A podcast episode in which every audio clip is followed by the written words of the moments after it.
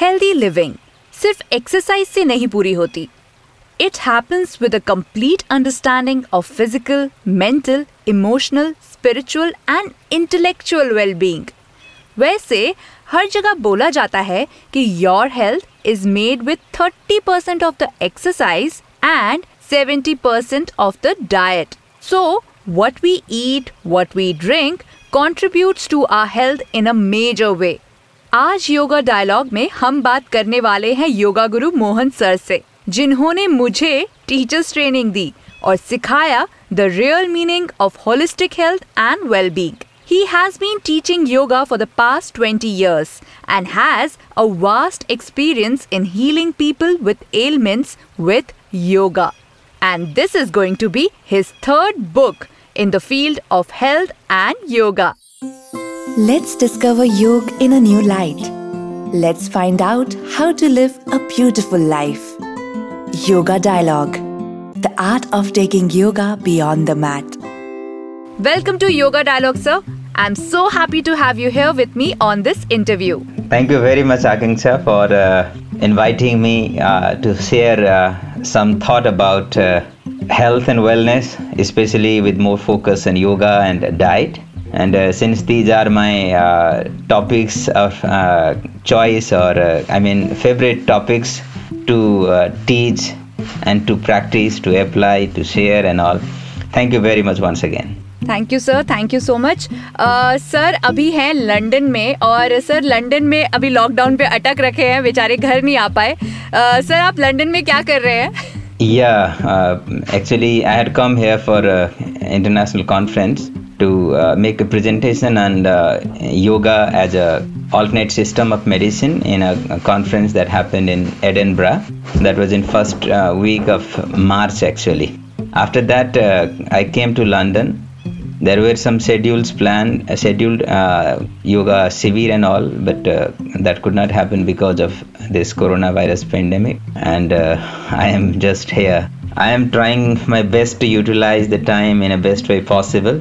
और अभी कुछ क्लासेस में कंडक्ट करता हूँ online he. Along with that remaining time मैं अभी बुक्स अलग अलग बुक्स का स्टडी कर रहा हूँ। और कुछ यूट्यूब वीडियो वगैरह एक्सपेरिमेंट कर रहा हूँ। और साथ साथ more importantly I am editing my books अभी जो आपने कहा कि uh, जो फ़ूड मंत्र बुक है सीक्रेट्स ऑफ़ हेल्दी ईटिंग इसके कुछ एडिटिंग फाइनल एडिटिंग चल रहे हैं। Hopefully uh, within this month uh, this w- book will be live in amazon and uh, after lockdown i'll be launching hard copy also Great, sir. Sir, but it is good to know that you are already working more on, you know, uh, yoga and exploring what all you can contribute uh, to the future generation who are going to, you know, learn yoga or are practicing yoga. Because I have read your first book, The Seven Secrets of Yoga, and I think it is such a nice book. And it is so simple to read because I was an amateur when I started uh, reading that book and it gave me such a nice idea about all the uh, ashtang yoga concept and everything it was such a nice uh, book to uh, read and i'm really looking forward कि food mantra में क्या होने वाला है क्योंकि खाने को लेकर इतनी ज़्यादा प्रॉब्लम है आजकल और इतनी कंफ्यूजन है और इतने सारे डाइट्स आ चुके हैं अब तो uh, एक योगा गुरु के हिसाब से डाइट क्या है वो आप हमें बताइए जरा हाँ मैं उसमें जाने से पहले जैसे आपने seven secrets of yog science के बात करें हैं seven secrets of yog science जो बुक आपने स्टडी करे दैट वाज फ़र्स्ट एडिशन अभी uh, उसके थर्ड एडिशन हो चुका है। इसमें जो थर्ड एडिशन तैयार हुआ है इसमें मैंने बहुत सारी चीज़ें ऐड किया हुआ है and it is even more relevant and useful read actually इसमें जो नए चीज़ें ऐड हो रखे हैं, जैसे मैं ये योगा सर्टिफिकेशन बोर्ड में एग्जामिनर बना और लीड एग्जामिनर बना, इस बीच में जो अनुभव हुए हैं, योगा प्रोफेशनल्स के जो रिक्वायरमेंट होते हैं, खास करके क्लासिकल टेक्स्ट से रिलेटेड रेफरेंस और उसके जो भी इंपॉर्टेंट कंटेंट्स है, उन चीज़ों को भी मैंने ऐड किया हुआ है। ऑल टुगेदर जो seven secrets of yog science है प्रैक्टिकल एप्लीकेशन के लिए योग में जो भी मेजर रिक्वायरमेंट होते हैं, चाहे वो स्टार्ट विद सूक्ष्म व्यायाम हो, उसके बाद फिर कार्डियो के रूप में सूर्य नमस्कार हो, उसके बाद फिर बॉडी को स्ट्रेंथन करने के लिए अलाइनमेंट करेक्शन करने के लिए इंटरनल एक्सटर्नल एक तरह से प्रोग्रामिंग को हासिल करने के लिए डिफरेंट स्टैटिक आसन के सीरीज़ है। और उसके बाद फिर बॉडी के अंदर एनर्जी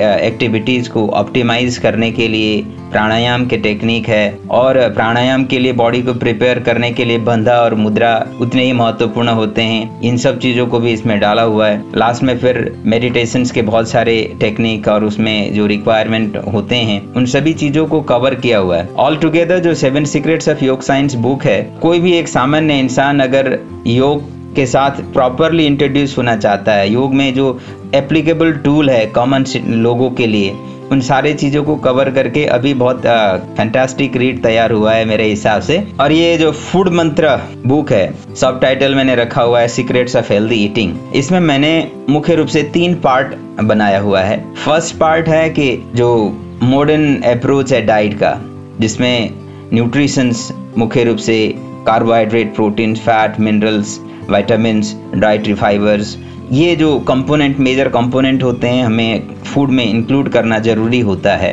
इन सभी चीज़ों के बारे में बहुत ही अच्छे ढंग से मैंने जो इजी लैंग्वेज में रखने की कोशिश किया हुआ है। इसके साथ साथ आजकल weight loss has also become a very common subject of interest क्योंकि ज़्यादातर लोगों का आजकल फैक्ट्री मेड प्रोडक्ट बहुत कंजप्शन होता है बिकॉज़ ऑफ़ दैट वेट से रिलेटेड प्रॉब्लम होता है। और उसमें मैंने कैलोरी कंसेप्ट को भी डिटेल में रखने की कोशिश किया हुआ है। कुछ हेल्दी कैलोरी डाइट चार्ट और सामान्य जो भी हम लोगों के रूटीन में खाने वाले फ़ूड है, उनका कैलोरी कंपोजिशन किस तरह का होता है that also I have included in the book इस तरह से फ़र्स्ट पार्ट में मैंने जो मॉडर्न कंसेप्ट है, इसको कवर किया हुआ है। सेकेंड पार्ट में मैंने यौगिक डाइट को कवर किया हुआ है। यौगिक डाइट का मतलब जैसे मिताहार कंसेप्ट है हमें कितना खाना चाहिए पोर्शन कितना होना चाहिए उसमें क्या चीज़ें फोकस होनी चाहिए कौन आ, कौन से चीज़ें सात्विक है कौन से राजसिक है कौन से तामसिक फ़ूड है और सात्विक फ़ूड का बॉडी पर माइंड पर इमोशन पर किस तरह का प्रभाव पड़ता है राजसिक फ़ूड का किस तरह से प्रभाव पड़ता है और तामसिक फ़ूड का किस तरह से प्रभाव पड़ता है इन सारे चीज़ों को मैंने अच्छी तरह से एक तरह से प्रिसाइज ढंग से रखने की कोशिश किया हुआ है और इसको एक बार पढ़ेंगे तो अपने डाइट प्लान करने में बहुत आसान होगा। थर्ड पार्ट मैंने रखा हुआ है। इसमें आयुर्वेदिक कंसेप्ट है।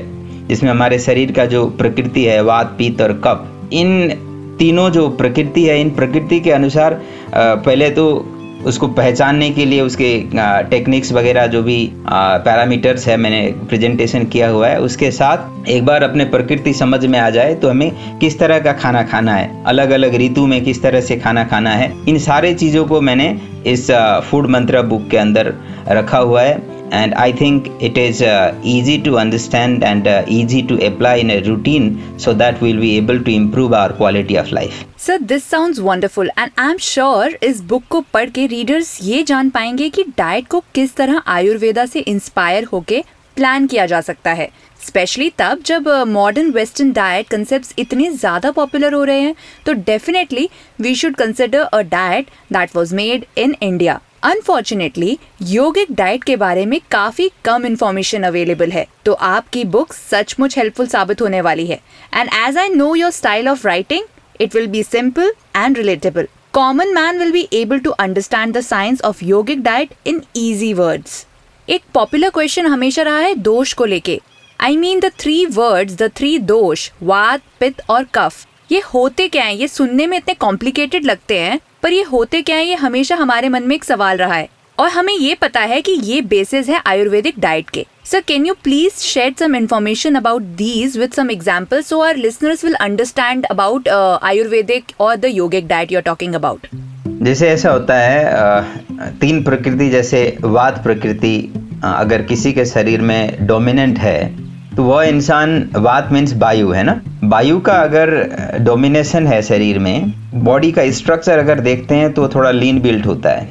उसका मेंटल स्टेट देखें तो वो थोड़ा सा चिड़चिड़ा रहता है, थोड़ा रेस्टलेस रहता है because air is dynamic it keeps moving और इसी तरह से अगर उसका लेवल ऑफ़ कंसंट्रेशन देखें तो उतना ज़्यादा लंबा कंसंट्रेशन के साथ रहना उनके लिए थोड़ा मुश्किल होता है। क्योंकि एयर थोड़ा वाइब्रेंट नेचर का है तो ऐसे लोग अगर कोई चीज़ काम करते हैं तो कम टाइम में भी वो अच्छी तरह से कर पाते हैं। लेकिन एक ही जगह लंबे समय टिक नहीं पाते हैं। इस तरह के नेचर होते हैं। इसको बैलेंस बनाए रखने के लिए, इसके कारण से नुकसान ना हो, इसको सुनिश्चित करने के लिए हम लोग डाइट में कुछ मॉडिफिकेशंस कर सकते हैं। इसी तरह से अगर हम पित्त प्रकृति को हम देखते हैं, जिनके शरीर में पित्त प्रकृति का डोमिनेशन होगा, उसके शरीर के अंदर गर्मी ज़्यादा है। पित्त एक तरह से हीटिंग नेचर का होता है, और वो गर्मी ज़्यादा है तो हो सकता है उसको पिंपल्स वगैरह ज़्यादा हो, और हो सकता है उसको गुस्सा जल्दी आ जाए, और एग्रेशन ज़्यादा हो। उनका डाइजेशन भी थोड़ा शार्प होता है। अगर थोड़ा बहुत भी ऐसे हैवी नेचर के चीज़ें खाते हैं तो उनको लूज मोशन वगैरह हो जाता है। इस तरह के सिम्टम्स होते हैं। इसी तरह से कॉफ डोमिनेशन अगर किसी के शरीर में ज़्यादा है, वो थोड़ा सा हैवी बिल्ट होते हैं। थोड़ा लिथार्जिक ज़्यादा रहने का संभावना है उनको। नॉर्मली सात आठ घंटे नींद भी कई बार पूरा नहीं लगता। उसके बाद भी वो थके हुए रहते हैं, क्योंकि उनका बॉडी स्ट्रक्चर ही थोड़ा ज़्यादा बड़ा होता है हैवी होता है। और उनके शरीर में एक तरह से फैट का मात्रा ज़्यादा होने के कारण से सेलुलर रिपेयरिंग प्रोसेस भी थोड़ा स्लो होता है। डिटॉक्सिफिकेशन डाइजेशन प्रोसेस भी स्लो होता है। उनको नॉर्मली छह सात घंटे नींद अक्सर कम लगने लगता है। सात आठ घंटे, नौ घंटे तक नींद ज़रूरत पड़ सकता है ऐसे लोगों को। ये बेसिक चीज़ें हैं। इसके आधार पर अगर हमने डाइट को इम्प्रूवमेंट कर लिया डाइट को प्लान कर लिया तो फिर बहुत सारे पैरामीटर्स को हम इम्प्रूव कर सकते हैं। सर सचमुच ये एग्ज़ाम्पल सच्ची में बहुत हेल्पफुल थे समझने के लिए इस पूरे कंसेप्ट को। इन तीन कॉम्प्लिकेटेड वर्ड्स को आपने कितने आसानी से बता दिया। अब मैं आपसे जो तीन शब्दों के बारे में इंफॉर्मेशन मांगना चाहती हूँ, वो है आयुर्वेदिक डाइट के सबसे important words and that are rajasic, tamasic and sattvic. Can you tell us more about them as well sattvic जो फ़ूड है, अक्सर जो नेचुरल फ़ूड है, जिसको हम लोग नेचुरल फॉर्म में देखते हैं और नेचुरल फॉर्म में खा सकते हैं, ऐसे नॉर्मली सात्विक फ़ूड होते हैं। जैसे फ्रूट्स है सैलेड्स है वेजिटेबल्स है स्प्राउट्स है और ड्राई फ्रूट्स है। ये सारी चीज़ें हम नेचुरल फॉर्म में खा सकते हैं तो इसीलिए ये सात्विक है। इनका जो नेचर होता है, ये शरीर में बहुत ज़्यादा एग्रेशन क्रिएट नहीं करते हैं और इनको पचाना आसान है। पचाने के बाद एब्जर्सन आसान है, उससे एनर्जी कन्वर्सन प्रोसेस आसान है और जो बचे हुए मैटर है, उनको शरीर से बाहर निकालना भी आसान है, जिसके कारण से शरीर के अंदर कोई भी एक्स्ट्रा प्रेशर क्रिएट नहीं होता, शरीर अंदर से रेस्टलेस नहीं होता। इसीलिए ये शरीर के जो नेचुरल प्रोसेस है, इसको एनर्जी तो देते हैं, लेकिन कोई दबाव क्रिएट नहीं करते हैं। ऐसे फ़ूड सात्विक फ़ूड है। दूसरे जो राजसिक फ़ूड होते हैं, एक तरह से बहुत ज़्यादा मिर्च मसाले डाल करके